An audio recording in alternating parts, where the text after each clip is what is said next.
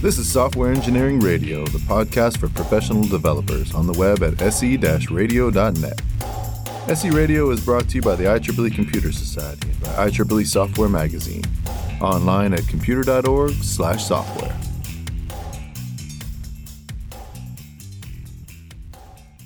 Hello, this is Kishore Bhatia for Software Engineering Radio. Today's episode is about engineering impact and measuring productivity with Travis Kimmel. Travis is the CEO of GitPrime, a SaaS company offering engineering productivity measurement as a service, with a mission to bring visibility into software development process and bridge the communication gap between engineering and stakeholders. Travis is also involved with a lot of community work in technology space. Welcome to Software Engineering Radio, Travis. Thanks. It's great to be here.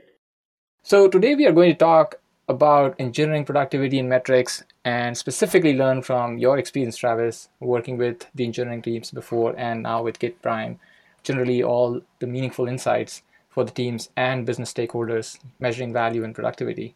So let's start with some background, establishing the theme. Great. Um, well, in your blog, you talk a lot about engineering impact. Um, we're going to understand more about the common theme uh, and, and you know, hopefully you can share your experience and thoughts on metrics-driven engineering management with our listeners. Um, but first, what has really changed in IT and specifically software engineering world to even have this like renewed emphasis on measurement? Yeah, that's a great question.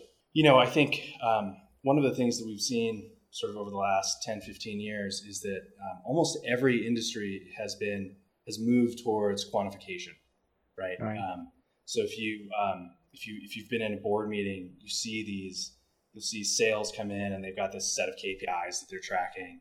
You know, uh, lead response time, that, that that's sort of a marketing thing, customer acquisition costs, and every um, every department has um, a set of management metrics that they use to evaluate how they're doing, um, evaluate productivity at scale, and that stuff is super powerful.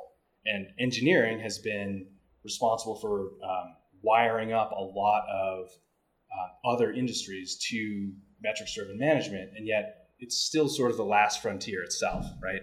Like there's not um, you walk into a board boardroom boardroom as a cto and you're really in there sort of telling a narrative account of some stuff that shipped and some stuff that didn't and there's really no benchmarks to compare um, this quarter to last quarter. So that's the problem we're really focused on. Gotcha. That that sounds interesting, and it's uh, really a problem that a lot of engineering managers definitely are dealing with. yeah But what's the what's the like? Give us some more insight into you know what's the way that um, you're looking at it from from your experience. Yeah, I mean, you know, this is as many products. It was a uh, initially a product born out of uh, personal need. Um, I was an engineering manager at a startup. We started with a small team where we were very much in kind of that garage band mode, where you know, where uh, everybody kind of knows what everyone's doing. Um, it, was, it was super fast. We kind of make decisions collaboratively, and then we scaled that team up to 10, 15, 20 engineers, where we really started to feel the pain of not having hard data. And the specific thing that you run into um, as you start to scale is that, you know, everybody can't know everything anymore. Um, and when you get to that point, it's hard to communicate with stakeholders. You'll get people who are, you know, who walk into engineering, um, whether that's physically into the room or metaphorically because you're working remote, and saying like, how, how is this feature going?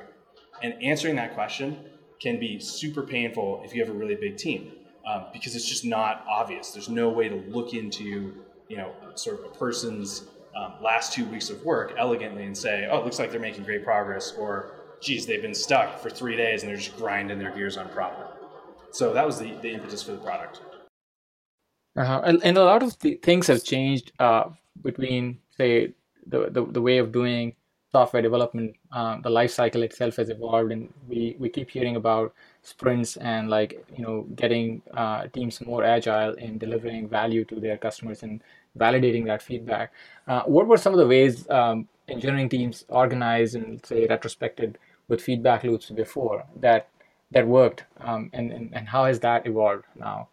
Yeah, I think um, you know prior to Agile, we um, there was this funny state where you'd sort of ask engineering for write up a big spec, ask engineering to go deliver on that, and then you wouldn't see them for for you know three to six months if you were lucky, Right. and, and possibly longer. And then oftentimes the product came out looking radically different because you know uh, no battle plan survives first contact with the enemy, that kind of thing.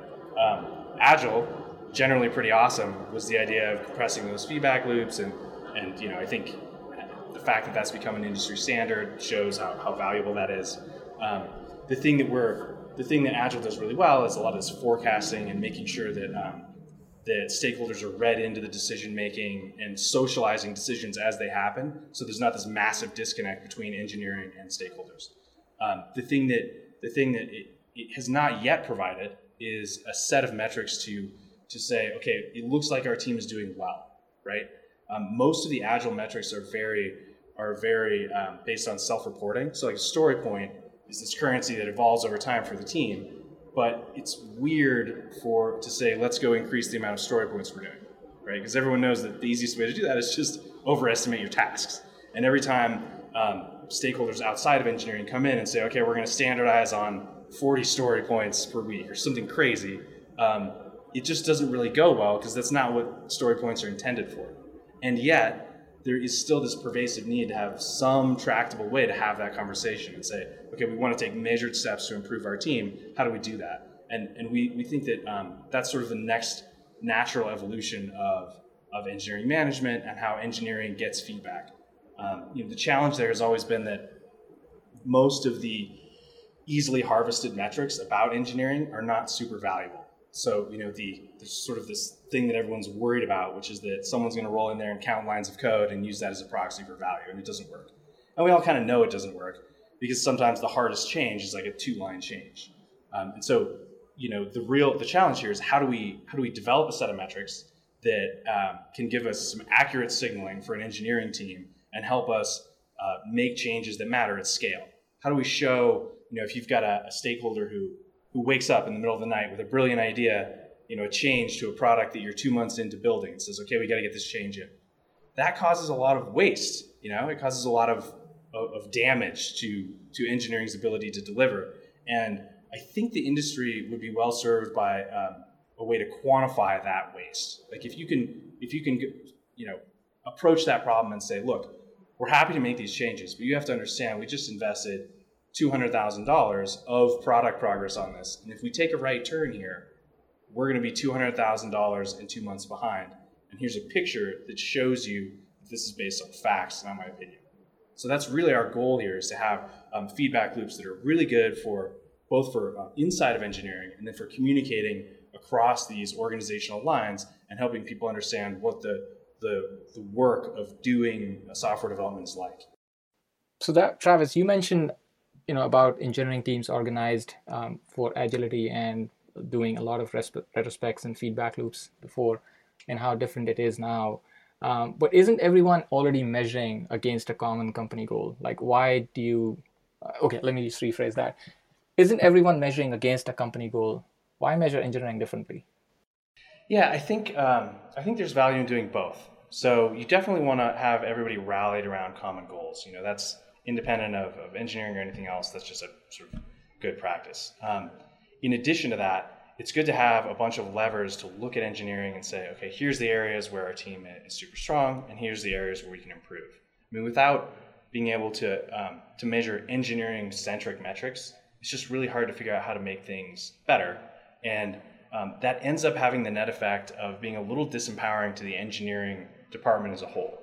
So when other teams are um, are, are going into a boardroom with metrics that say, look, we have improved in the following three ways 20% in this area, 15% here, 10% here, and now we want more headcount. What that means is that it's super easy for them to advocate um, about what the ROI of staffing up their department is. And when you when you get engineering coming there with only narrative accounts, you know, um, no no real tractable way to show the ROI of the engineering team, the unfortunate side effect of that is you're basically depending on um, on engineering managers to be politically savvy, which is not really when engineers are at our best, right? Like we're at our best when we come in there with a bunch of facts and data and say, you know, we shipped um, shipped a bunch of stuff. We are slightly understaffed here. If you give us three more headcount, you can expect us to ship this much more stuff. That's a powerful place for an engineer to be because we're talking about data and hard facts. I see. And you mentioned ROI just for the uh, audience. Um, can you clarify what that is? Yeah, yeah, return on investment. So, um, so if, you know, if you're looking at a, uh, if you're considering a request from engineering like, um, hey, we need to go and do a bunch of refactoring for a month here. And if we do that refactoring, we're going to move a lot faster. Oftentimes, what people hear there is they hear um, the engineering lead saying, hey, we want to do stuff that you don't value for a month, right? Because this technical debt is really only felt by, um, by engineer. The pain is only felt by engineering, and it's felt in our ability to deliver stuff quickly. But if you can put up a series of reports and show that the value of paying down technical debt and, and sort of show technical debt being paid down over a month is that engineering moves a lot faster and is a lot more lightweight and can deliver stuff faster after we do that and kind of again show that curve of of productivity increasing after having say a couple sprints to address a bunch of technical issues that's super valuable and it allows engineering to go and make these agreements with with stakeholders and with you know maybe it's the product team um, whoever is really wanting more new stuff um, and say, well, what you buy by letting us pay down technical debt for a month here is the ability to get more new stuff faster in the future. And then being able to back into that after um, afterwards and show that yeah, we are actually shipping stuff 30% faster, like we said. Very, very powerful. Right. I see some back, you know, some baseline and effort estimation to be able to get to a point where you can justify factually with what the return on investment would be for a particular effort whether it's uh, rewriting a particular piece of code or refactoring an existing you know code yeah historical metrics are, are, are super important just generally i mean um, you know the, the in all this stuff the very first thing to do in there to do is go in there and um, and say okay well what, how do we how do we develop a baseline for how we think about productivity you know so there's some oftentimes it's the initial step there is some just very kind of like brush your teeth, eat your vegetables type metrics. Like engineers theoretically want to be coding, the organization wants them to be coding. So, how many days a week is an average engineer on this team able to code? And you'd be surprised that it's not five generally, mm-hmm. right? Yeah. Like there's a lot of overhead that tends to go into engineering. It's more like two or three. And so, t- looking at something like that and having the rest of the org say, oh my gosh, when we call an all hands meeting with the engineers, that has a cost. And, and the cost is that um, they're unable to do the thing which they're amazing at. I mean, it seems ridiculously simple, but you know, it's it's very difficult to look at that. And um, and so what happens instead is that people call these all hands meetings. Everybody kind of groans and knows that you know it's not really great for for their own personal productivity. They'd rather be coding but there's really no way to advocate for, hey, maybe only call the people who are necessary in here instead of having a you know hundred thousand dollar meeting. Um, a little bit of data in situations like that goes a long way. Yeah, I think that's uh, another experiential point of view that people think engineering uh, productivity and measurement is an art, and there is a lot of science behind it, but there's also uh, emotions, communication, tracking involved, and I, I, I see a point about you know how meetings take over a lot of that while you actually produce real value real code. Yeah. If you walk into an engineering team and, and say all right how many people went to cs school? Right? Like everybody raises their hand. We all sit we all raise our hands say yeah yeah we all went. Um, and and what you learn there is how to create great great code. And there, there's a lot of artistry to that facet of it. And then if you ask that same group of people all right how many people taught you how to be effective in a work setting how many how many of you in here were taught like here's how you advocate for stuff. Um, here's how you work well with another group of engineers. Here's how you deal with um, an obnoxious set of requirements, like put a mood button in the app, right? And, and basically, nobody has ever been a, been taught any of that stuff. It's really not part of the curriculum. It's something you have to learn on the job, and and that's the kinds of um, the kinds of things that we like to surface is these sort of people centric metrics. Like like one of the biggest problems in in this org is just that engineers are in a lot of meetings and they don't get the opportunity to do a lot of code. Big, broad things like that. Right. And you have to justify or at least create metrics that show how one thing adds up to value uh, versus another. Yep. Threading that stuff all the way through to, and therefore this creates uh, value for the business is is really where a lot of the work is. Right. So I actually went through the the 2017 developer productivity survey on on the blogs, um, and I, I believe that there was a, a, global survey, at least in the, the North America and, and Great Britain. Uh, let's just uh, for for the next couple questions, I want to actually go deep down in into what your main findings were, and then how did it actually create more insights into uh, various things that uh, engineering teams should measure. Definitely. Um, yeah, I mean, we can sort of start at the top here. You know, one of the things that we, a lot of this was initially prompted by product development. You know, we we went and we started with some very basic stuff like, do you, does software engineering even want metrics? and and this there's overwhelming response um, in the affirmative there. Everybody wants metrics. Um, they just want ones that are good and relevant. Um, and then if, if there were good metrics, they'd be very interested in knowing them. Um, you know, one of the one of the really key questions here was um, what slows you down. And like if you're if you're a developer working in the industry, what are the top things that slow you down? And um, a lot of the responses there were waiting for other people to do stuff. So like like human thread blocking, right? right? and the bigger the organization, the more you see this kind of stuff where a Jira ticket sort of goes into this holding state where you're waiting for approval from legal or sign off of some sort, and um, and then you know maybe you switch focus and and work on something else, but that actually soaks up a lot of time. Task switching is super expensive. Um, you know you can only track so many kind of open items at a time, and so that was the number one thing that um, that people replied with. You know, and then there's there's a couple others in here like meetings, um, in, uh, inadequate tool sets, and and by and large we see that um, you know, a, a lot of what's slowing engineers down is stuff that is not necessarily happening inside engineering, but in those boundary lines and the handoff places between engineering and somewhere else. And so having data to communicate that that's what's happening uh, is is pretty powerful stuff. Right, and the the points that you mentioned about uh, waiting on threads, just like uh, in in software, we've got a lot of concurrency uh, and and sequential stuff that we build on. Uh, is there is there some insight into how tools or engineering metrics can help um, bring those up? Um, yeah, I think you know in general, if you can, when you have an engineering team whose time is being soaked up by non-engineering stuff, there's really that's not felt organization wide. It's felt by the individual engineers who who um, who have to deal with that, and then also get all their deliverables done. And so if you can if you can quantify that stuff and say, look, our, our engineering team spent 30% of their time in meetings or you know or, or whatever, a bunch of other overhead and and have that conversation in a more objective way, that tends to be that the, the situation tends to resolve itself. It depoliticizes everything. It's no longer about somebody's opinion of how they want to work. It's about waste happening that nobody really wants. And so again and again, what we see here is that data is engineering's friend. No matter no matter what that data is, it, it, it is it favors engineering because engineers tend to be sort of facts driven people.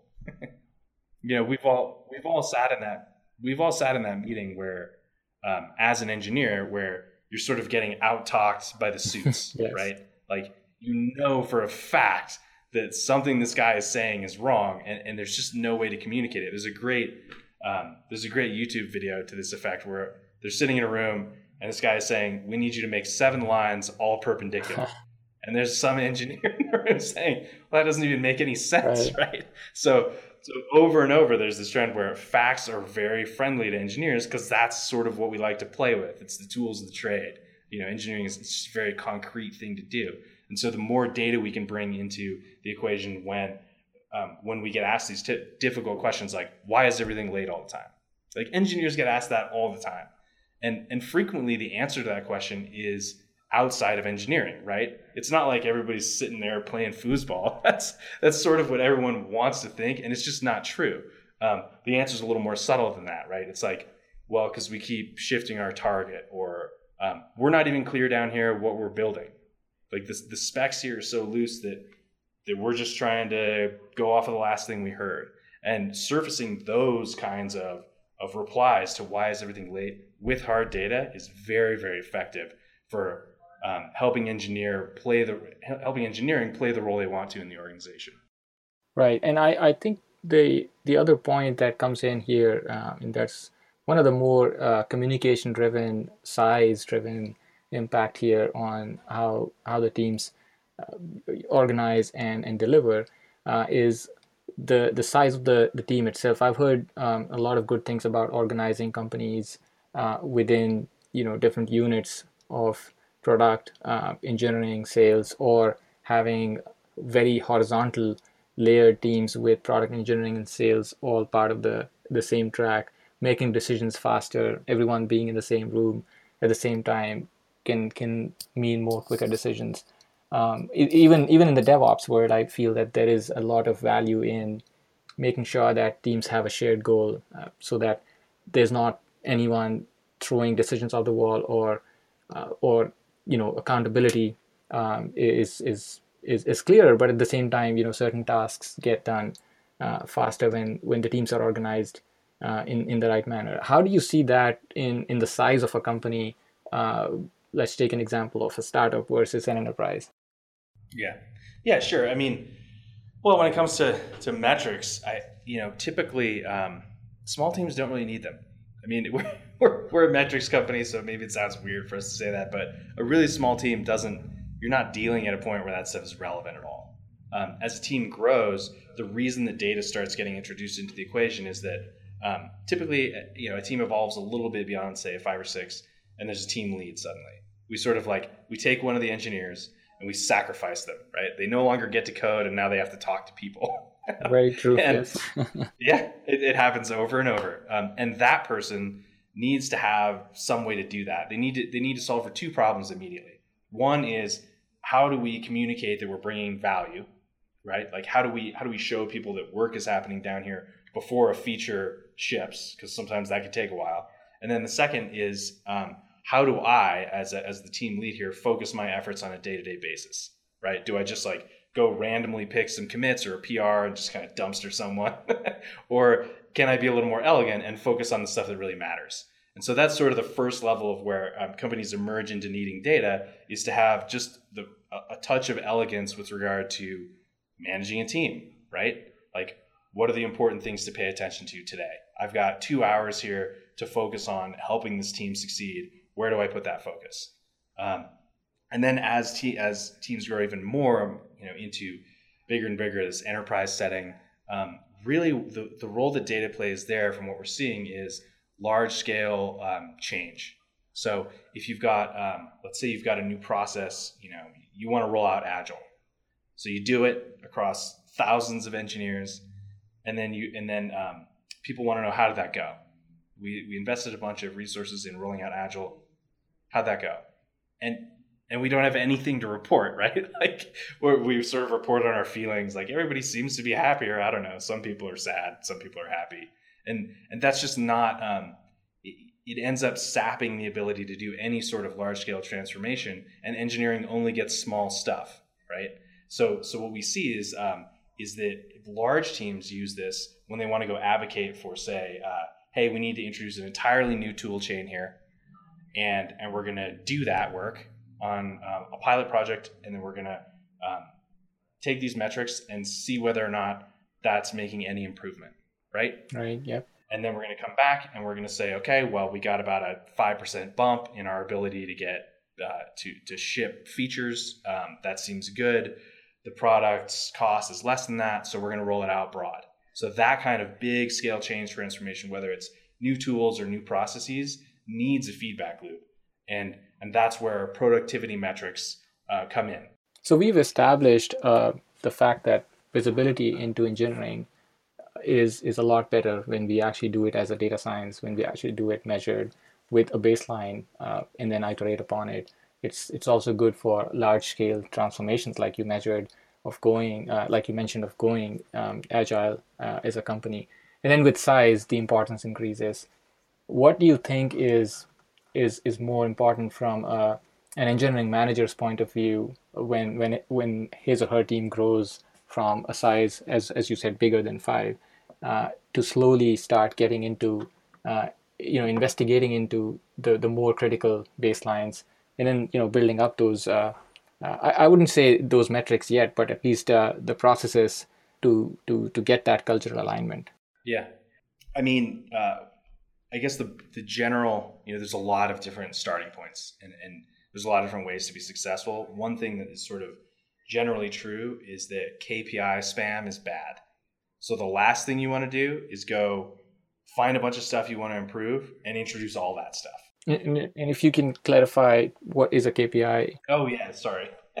so KPI, uh, key performance indicators. So people will, you know, this stuff gets rolled out all the time. People say, "Hey, we're going to target these these areas for improvement, and we want to see everyone be better by the end of the quarter or whatever." So these KPIs, key performance indicators, get rolled out and say, "Okay, this is what we're targeting for improvement," and and that's good. You know, that's a good way to use data. What what makes that successful is focusing on one thing at a time the important thing to remember when using data for any kind of like management or, or, change stuff is that that's something that everyone has to pay attention to in addition to their job. Like everyone has a full job, they got deliverables every day, they're responsible for all that stuff. And then any sort of um, global improvement is another layer of overhead on top of that. And so you don't want to layer in like 15 things that we're going to improve by the end of the quarter because everyone will just experience that as a total beatdown. And so what you want to do instead, and, and what we see successful teams doing, is picking one thing that will be um, a high value way to improve um, improve stuff. Like I keep coming back to this example because it's a good one. Like let's get everyone out of meetings and back into the code. Let's try that for a month and see how that goes, and, and see if we if that creates a change that we like. And so that could be you know that could be a very simple kind of KPI. Like we're going to try to maximize the amount of days that everyone is able to to actually go in and do something in the code, like independent of whatever that is. Like check some code in because because um, that's what we're all here for and that's what we like doing. So I, I guess the broad counsel there is no matter what size team you are, if you're starting to do this data stuff, start really small. You know, um, introduce something like some single interesting thing. Ideally, that everybody uh, that addresses a pain that the entire team feels from from people outside of engineering to engineers themselves and then target that one thing for improvement. And then once that's successful, move on to the next thing. But don't go in there and spam out a bunch of initiative stuff all at once, or it's just going to create a lot of resentment. Right. So I think starting small, measuring it, and then iterating upon those uh, indicators um, to create a sense of uh, small KPIs. Yep. I mean, it's just like going to the gym, right? Like anybody can go to the gym, but the reason you hire personal trainer is so that they can go in there and say, we're going to work on your core first. Right.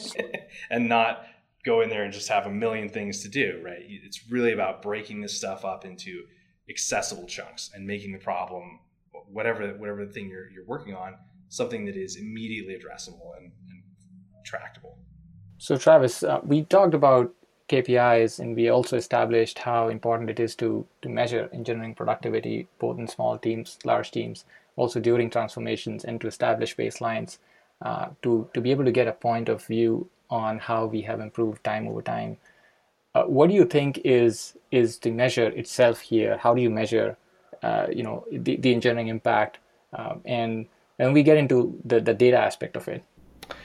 Yeah, I think there's a there's a lot of ways to go about that. Um, one of the, the um, there are a couple interesting examples we can look at here. Um, there's this great Sufi story about um, how there's no real uh, how, how wisdom is not universal, right? So if you look at like if someone in the future came and they found a like a uh, what is that the DSM-4 that has all the prescriptions in it, and they looked at that and they were like, oh look, this is all medicine, and and they didn't have any contacts. Um, they could basically start giving everybody medicine without understanding the disease, and, and that wouldn't work out really well. So a lot of what we um, what we advocate for is ha- is developing a set of metrics that um, really address the one or two things that your team is focused on. So, for example, um, we we worked with one team that had this problem where they were um, engineers. It sort of felt like all the engineers were stumbling over one another. And when we looked in at their data, what we found is that there was this pattern. It was sort of a culture of shipping monoliths. So an engineer would go, they would like work on something locally for a while. They'd have it out for a week or two, and then they would check in this big, they would shotgun in one massive commit, right? Which would which would basically create a merge conflict for like every other engineer on the product, and that was super ineffective because you um, you get a bunch of operational overhead and people kind of stumbling over one another. And so we, we worked with those guys to say, look, the um, you guys need to move more towards this taking smaller bites methodology of let's um, break all the work into pieces, check in, you know, five, six, seven, eight, ten commits a day, um, push that stuff so that other people can rebase on it and and have breakpoints here that um, that provide a reasonable way to back out if you run into a big conflict. Like integrate your work more often. So just like you get people, um, you know, programmers communicate at the level of code pretty frequently. And so if there's this big gap between when you're communicating, this is what I'm doing, literally at the level of code, not with words, that can be super problematic. And so when we go in there, we'll look at are people just checking in these whopper commits all the time? Like, is that something that this team needs to improve? Or are they doing pretty good with granular delivery? So granular delivery tends to be a really um, a really big theme. You know, pushing stuff up where where other developers can see it and sort of um, comment on it. The way that people do um, do code review um, are, are are large bodies of work getting sufficient code review, or is that stuff getting rubber stamps? Those are all metrics that we tend to um, tend to advocate that people look at and, and pick the one or two that can address something very immediate for the team. Gotcha. So this is more iterative in approach to uh, continuously check in small amount of changes and and keep building upon it and integrating with team. But how did you get to uh, to get the team say agree upon the the number of uh, developers working in a, a, certain you know integrated manner and and not having to to go through a large transformation or cultural change journey uh, and even if it was uh, how did that work out you mean going towards more data driven um, introducing data as as a way to do management yes mm-hmm. yeah um, that tends to be uh, there tends to be a first phase which is largely observational. So the first phase is just to say, look, we've got this tool. Um, it provides a bunch of data about engineering. It's just data. Let's look at it. And and the first step is to get a baseline for where things are at. So the first step towards using data to make life better is not using the data. and and taking an observational stance and not trying to go in there and make a lot of assumptions. And once you've got this feel for for sort of what um, where the team's at, what normal looks like, you can say, look, it, it seems like this would be a good area for, for improvement. What do you guys think? I mean, we've seen a bunch of teams roll this out, and the first thing, um, you know, the, the, the best way to use data initially is just to help engineering get something it wants, where engineering is a team, and, and um, you know, that could be, hey, we want better requirements docs. We hear that one a lot. Like, we want to use this data to um, to help people understand that uh, a more fleshed out requirements doc leads to a faster implementation. So something like that, it, it's a great place to start. Right, and did that vary between the engineers uh, in the team, like the role they played, junior engineers, senior engineers, team leads, managers? How does that visibility matter to, say, a junior engineer versus what the manager cares about? Yeah, we um, we focus a lot on on uh, team leads, largely because they have uh, people problems, which is a lot of what we're um, a lot of what we focus on. Meaning, it's very hard to figure out how to provide value if you're a team lead to 20 people. You know, who needs your attention today? If you if you think about walking into a sprint or a daily stand up, everybody in a daily stand up tends to say like, "Here's what I'm working on," but there's no real visibility into whether that person is stuck and has been grinding on a problem for three days or whether they're making a lot of progress. So having a, a data layer on top of that to say, hey, look, uh, do you need a hand here? Like, can, can I jump in and, and get you some resources? Can I, can I ducky this problem with you? That's pretty valuable. Um, as an engineering lead, it can be challenging to figure out how to be a good actor because you have this double bind. In, interrupting an engineer while they're working is super costly. Like, you're holding these this glass palace in your head of abstractions and trying to figure out how to you know how to write that up and then someone shoulder taps you and says how's everything going very destructive but not interrupting somebody who's been stuck for a couple days and could really use someone to talk over the problem with is also fairly destructive and so when you're a team lead it's just it's very hard to calibrate on how to be a good actor and you know um, jira just sort of tells you uh, where people are oriented, and it's a valuable tool to, to get a, a, uh, a, read on what everyone's doing, but it doesn't really give you any insight into the engineering pipeline and the flow of work. And that's really where, um, where we think that uh, uh metrics are, are needed. Right, you mentioned Jira here, and that's uh, a very important tool that a lot of teams, uh, not just using Jira, but also uh, very similar task tracking, bug tracking, yeah. and and story tracking tools. Uh, you know, being used in, in more and more agile teams today. How does that uh, translate into uh, some of the baselines that the, the lead can get in um, when it comes to stand-ups and uh, in tracking just the sprint delivery itself?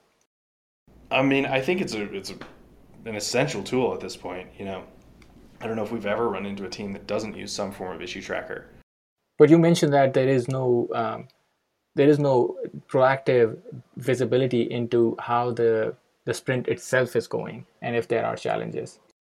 Yeah, I think a good metaphor might be, um, you know, Jira is kind of like the the navigation on your car. It tells you where you're going, gives you an estimate on when you're going to get there, gives you some directions sometimes. You know, provides a lot of a lot like it's navigation for where you're headed. It's not the speedometer or or the gas, the, the fuel gauge or the temperature gauge to see if the engine's heating up. And all of those are also needed if you're gonna if you're gonna be in the car driving. And, and that's sort of how this stuff plays into a team. Jira is is the nav. It shows where we're headed. It shows when we expect to get there. But what it doesn't do is allow you to figure out if the car is healthy. Like if the, if if it's low on fuel, are we are people getting worked too hard here? Are we understaffed? That kind of stuff is just it, it's not really a Jira problem. Well, that's pretty powerful for a software uh, data defined metric um, to work with software engineers, managers, team leads, uh, and give that insight. Um, I'd love to like dig deeper into how do you get to that meaningful data beyond the tools that are used day to day in in our software development life. Sure. Um, so one of the things, as an example, um, one of the things that we look at is code churn. So code churn is something that we mine out of Git, and it basically, um, you know, let's use a non-code example here first. Imagine you write an email, and you look at the email and you're like, "This is no good," so you throw it out. And you write another email, second draft.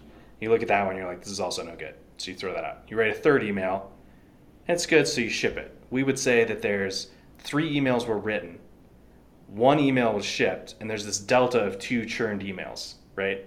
Which is interesting um, and so we look at that at the level of code. We look at um, when engineers are sort of rolling along, there's just this normal level of, of rewriting your own stuff. Like you try something, it doesn't quite work out.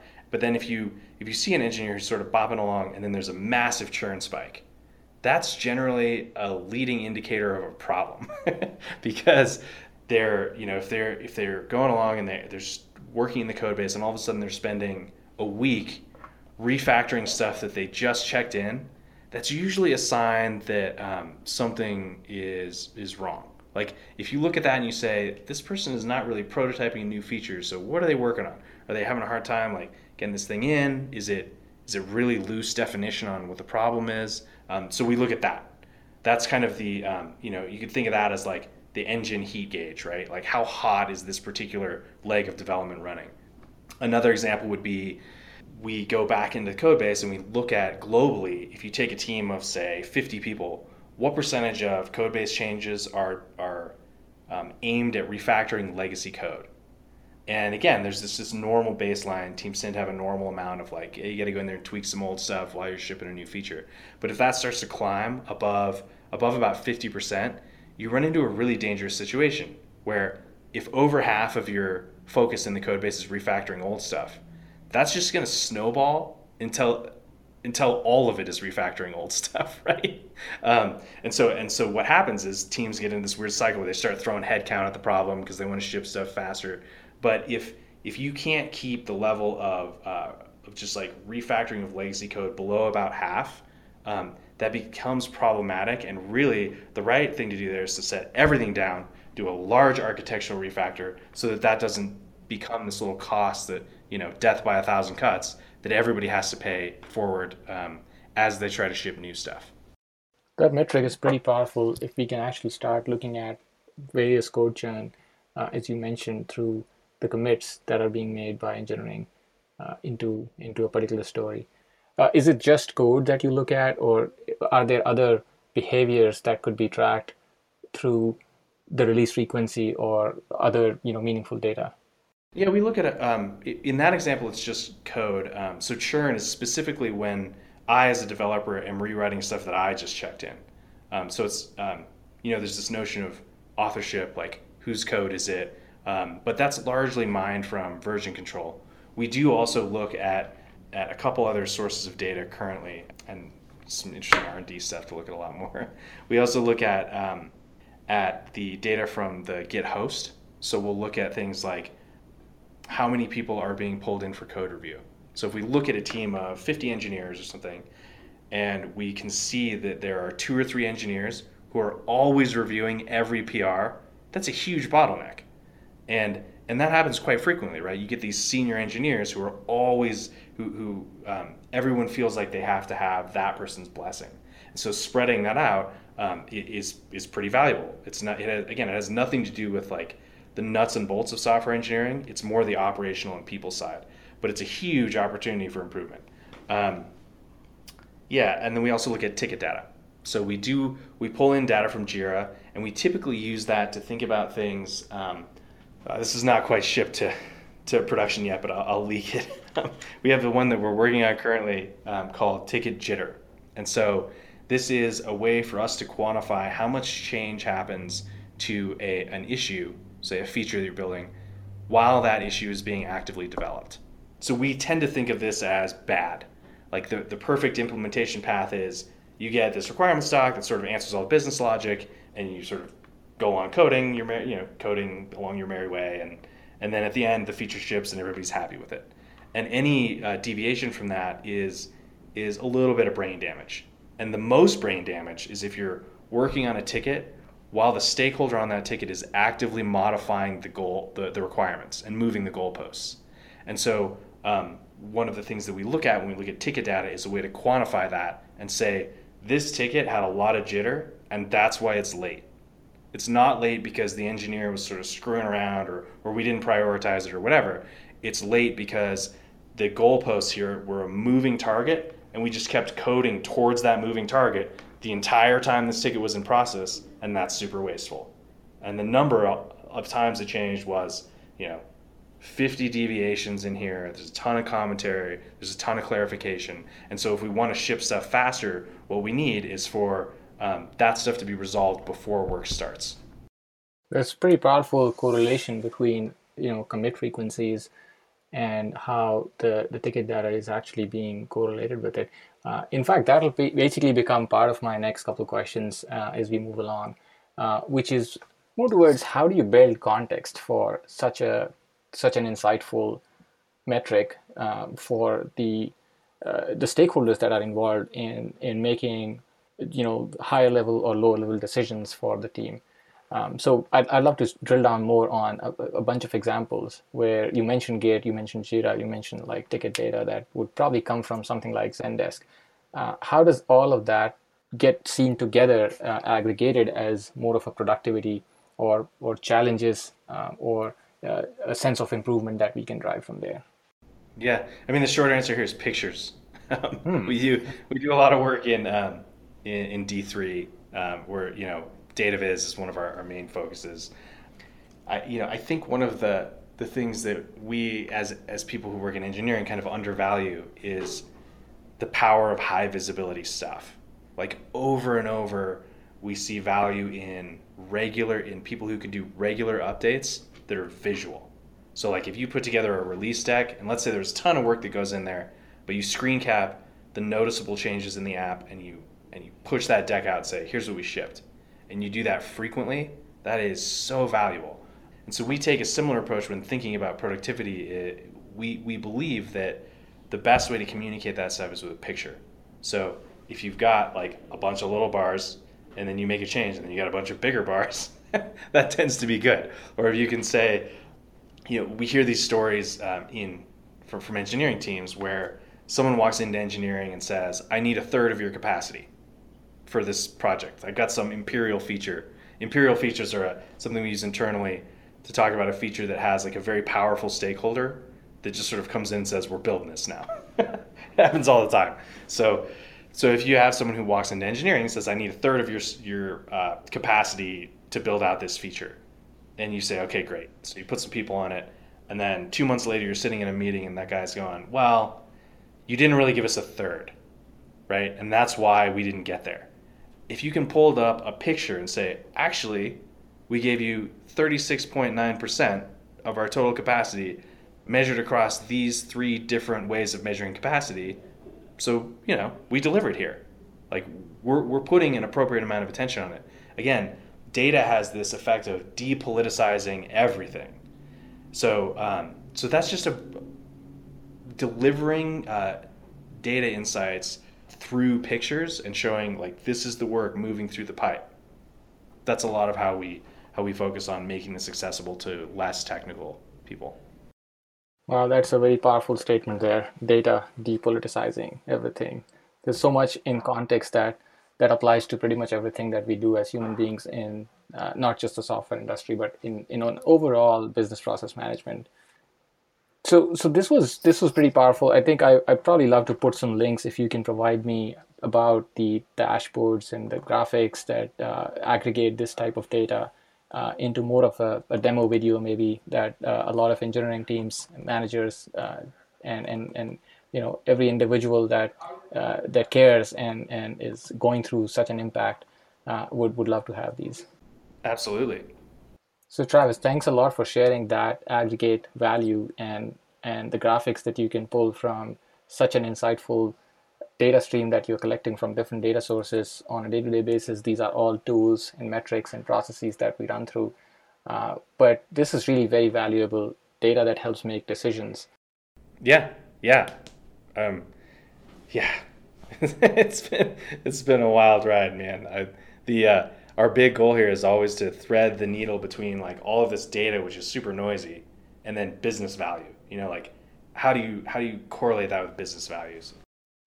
Right. There's a lot of times when refactor or rewrite is an afterthought or it's already happened or happening. By the time you discover why things are late or or so complex, you have already ended up starting on that journey. Uh, it, it, it, helps if we can actually cover up uh, like cover some of these examples on a proactive basis. W- what else do you think can uh, an engineering manager or or the larger engineering teams uh, communicate around to be more proactive with um, historic context? Yeah, yeah. Um, you know, one of the things we focused on a ton here is how you take this giant wealth of data, which is not inherently all that valuable, and um, get rid of all the noise and find the signal in there. You know, um, and and that stuff is is pretty challenging. I mean, like you look at um, the, the thing that businesses always want to know is show me thread thread the needle between all of this Git data you have and show me how where the business value comes in. Um, and there's always this disconnect between what engineering is doing and how that translates to business value. So an example of that that we always refer to internally here is uh, the green button problem. So you've got this. Let's say you throw in a Jira ticket you, and you're like, I want all the buttons on the site to be green now, right? And you look at it and you're like, yeah, that's probably I don't know, whatever, little CSS change. Maybe it takes a half a day. And so that work gets greenlit, and then an engineer picks up that ticket, and because they're a good engineer, they pick up that ticket and they're like, well, the right way to make all these buttons green is to go rewrite the entire templating engine while I'm in there, because that's way overdue and we need to do it, right? and and and the reason that they have that impulse is because good engineers want to get in there and, and improve generally improve the code base for everyone. But that stuff, there's often a massive delta between the the ticket that an engineer uh, picks up and how they approach it and what was greenlit. And so a lot of what we provide is the ability to catch that stuff um, sort of while it's happening, while it's in the pipe. Um, if you look in there and you're like, there's this ticket, there's this Jira ticket that's like, uh, turn the buttons green, and I can see that that guy's in there doing a bunch of refactoring of legacy code and has been for two days. Like that doesn't really match with my experience of turning buttons green. and so being able to catch that stuff when you're before you're three weeks deep into this massive template engine refactor and people are like how the hell did we get here that's super valuable right and, and again all of this stuff is everybody following the things that make them great you know what makes engineers great is the ability to tackle the real problem not just the one that they were asked to tackle um, and then what makes a, a team lead great is the ability to get in there and say well look I get it. Let's go see if we can get some resources to address this templating thing because it's a nightmare, but not right now. Today, make the button screen. um, and that prevents a lot. It's like problem interruption, right? You don't get to this point where people are dissatisfied with engineering, and you generally have just a much healthier dialogue because people are um, are able to communicate about the actual value of of a task and and uh, what that looks like in the engineering pipeline. I see, and the the technical debt aspect also comes up most often in these conversations when when people have uh, historical context in the team. Uh, I, I'm I'm especially interested in also knowing how does this help new engineers when they come on board, and and we're slowly going towards the digital and the millennial context here, uh, to to understand uh, what is more productive at this point in time versus sometimes it's also about what is the right thing to do. Yeah, I mean, um, so you know, one of the things that's kind of nice is we um, is the ability to look at uh, something that happened a long time ago as a reference point. So everybody, if you've been on a team for more than about a year or so, you all remember that period where, I don't know, maybe you had to deal with someone else's code and clean it up, and it was a nightmare for a month. so being able to dive into data forensics and going back and say, what did that look like? Like what what does it look like when our team is uh, gets tangled up in a really deep refactor from the perspective of all these metrics? And if you can go back and find these canonical examples for your team of of you know a month of brain damage in March because we all got caught up in in getting rid of Angular and, and, and moving to React or whatever it is, um, then you can get a feel for what that pattern looks like when it starts to spin up again, right? And you can head those things off and say, look, it, it seems like we're getting ensnared in another one of these issues. Let's figure out whether or not we actually want to tackle that now or just get this deliverable off and then, you know, do it in a month or something. Right, right. And also, yeah, you, you mentioned something about gamifying for the sake of providing rewards uh, at an individual level. Uh, that's something I've seen before with some CI tools, uh, you know, and, and, how, how different badges and rewards get accumulated with unit test coverage and like how frequently are you checking something. Um, the only thing I was like looking at in, in that sense was does this measurement continuously improve the team as a collective versus an individual, um, you know, with some more positive reinforcement. And you clarified that it's more of a collective team effort, and you want to make sure that you're making these decisions together with factual data. Our our general approach here has not been so much to focus on um, the individual engineer. You know, what we, we don't want people obsessing about this stuff. Um, in fact, I, I, we've strayed away a little bit from from any kind of gamification for the individual uh, because it's it, it, it's the beginning of a sometimes the beginning of a disturbing trend. It's like a thing that kind of lends itself to abuse, right? Like you don't want to infantilize your workforce, right? Like work, like games are awesome. I, I love games, but uh, there's this other component of work which is distinct from that, and everyone's trying to kind of rally around a work goal, and, and it doesn't need to be um, dressed up as a as a gamified metric. So we've tended to resist that and focus more on um, on metrics. It's like how do you, if we presume that there's a, a manager, a team lead here who really wants to empower their team and, and find out what's blocking the team and find out what's holding them back and get rid of all that stuff, what metrics would we build then? And that's entirely where we focus. And so, um, from our view, a new engineer, to your, to your question here, a new engineer coming into a team, what they would experience in a team that has um, really robust metrics is they would have a lead that had a pretty darn good idea of one, where they could jump in and provide value. Like, here's where our team is a little weak and we need you to shore that up. Um, and then two, how to onboard them quickly. Like, they would know what good onboarding looks like because they would have this history of people who were onboarded well, what that looks like, and what areas of the code base they were in, how we did that. You know, a lot of a lot of how the individual engineer experiences value in a um, in a data driven management setting is by managers doing less damage. That's kind of maybe that's the, the, the take home point here is ideally what we're doing is improving a manager's ability to kind of get out of the way and get other obstacles out of the way on behalf of the team. And so it's not really a direct consumption of value by an individual engineer because that stuff can get a little weird, right? Like if someone comes in and says, hey, what I really need you to do is check in 10 more lines of code on average every day you're like, okay, I'll make my methods longer. that's just not, you know, that's not really the pattern we want to encourage. Totally, yep. And you know, I think earlier in in the in the session we were talking more about how small teams and large teams look at metrics differently, look at productivity in a different manner. uh, there's also a lot of data that gets generated with tools and processes uh, as individuals create more and more uh, value driven you know sprints.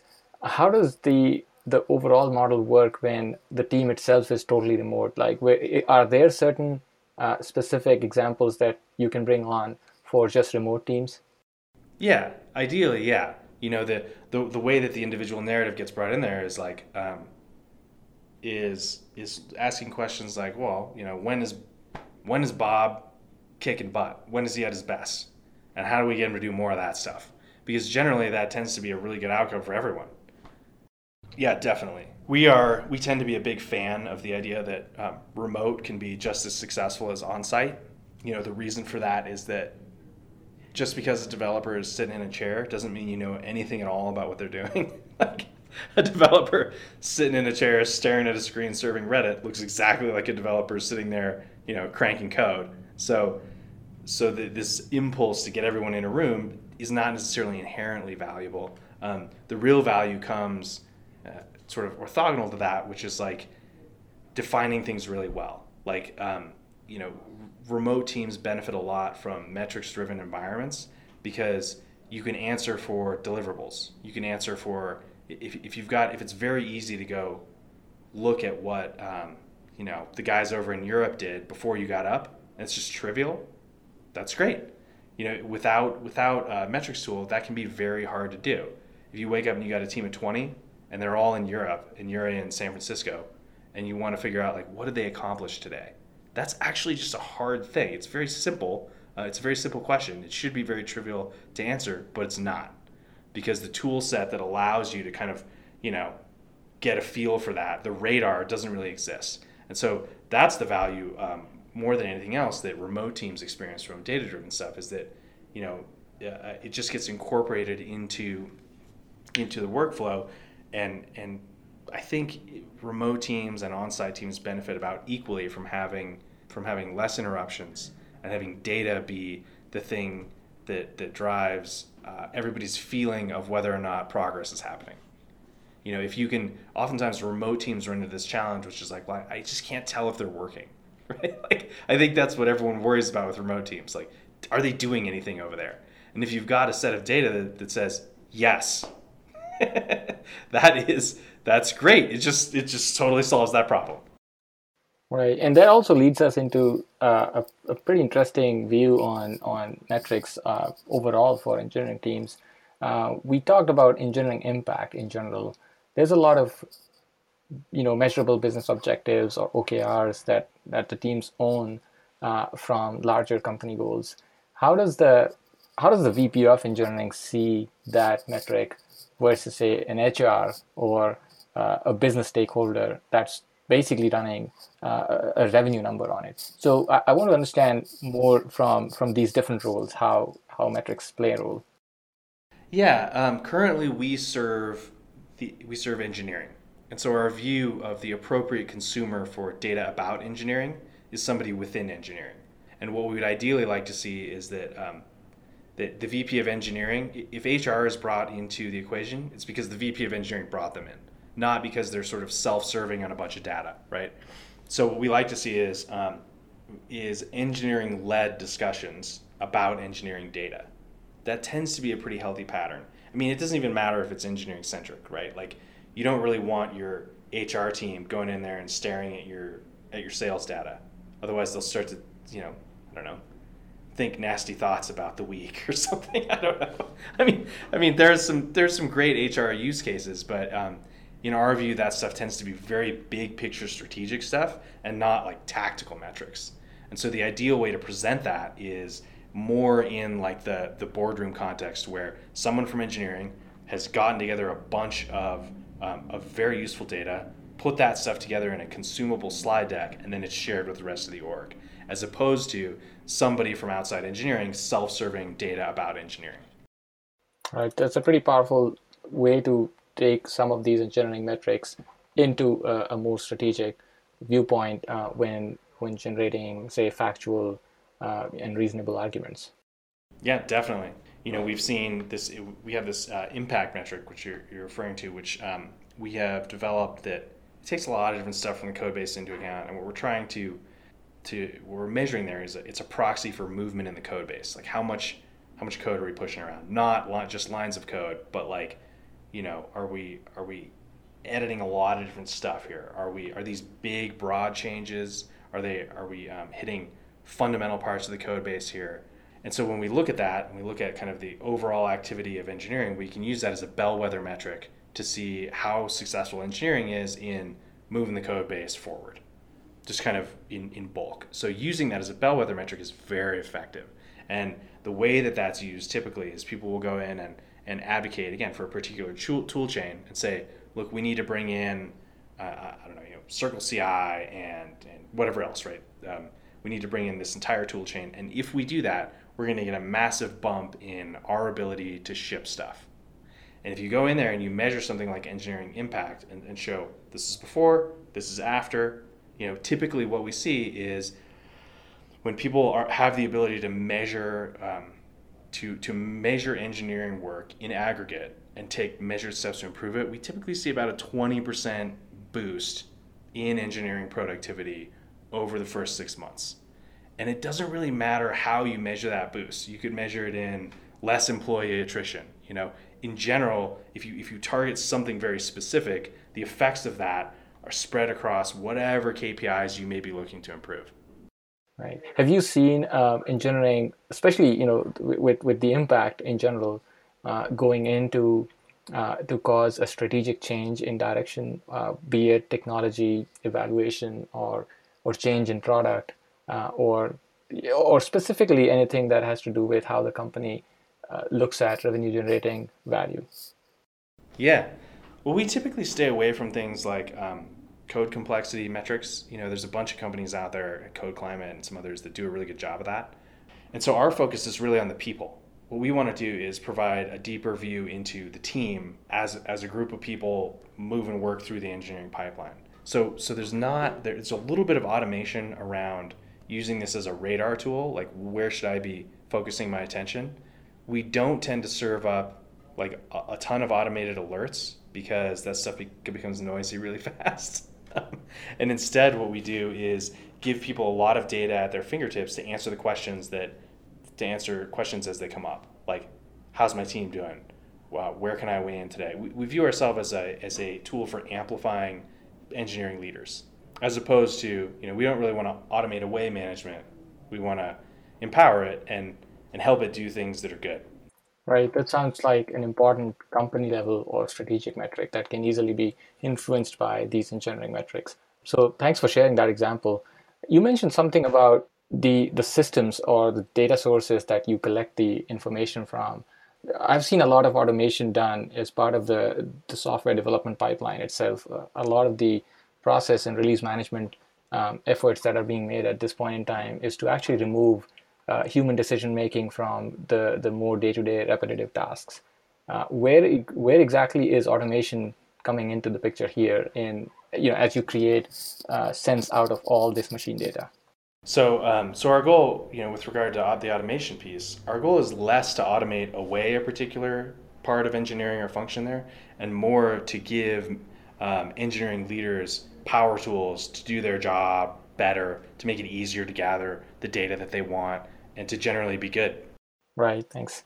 So I think we've covered a pretty good amount of metrics, uh, different data sources, you know, how small, large, you know, medium-sized uh, engineering teams can actually use more and more of the, the impact influencers and make, you know, tactical and strategic decisions both for the engineering teams as well as for their organizations.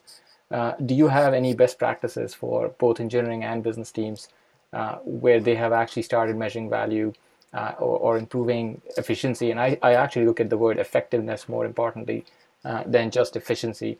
Uh, do you have any such best practices just in general from your learnings? Yeah, I mean, again, I, th- I think the, the biggest thing is to start small. You know, there's that old joke how do you eat an elephant? One bite at a time.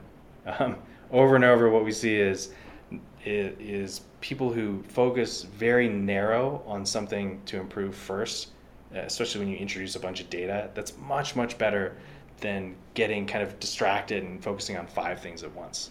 You know, again, it's important to kind of keep that compassion piece and remember that if you're tar- if you're saying the team as a whole needs to improve across this one metric, that's a thing that people need to pay attention to on top of their job, which is you know shipping deliverables and writing software and all that stuff. And so you really can't expect people.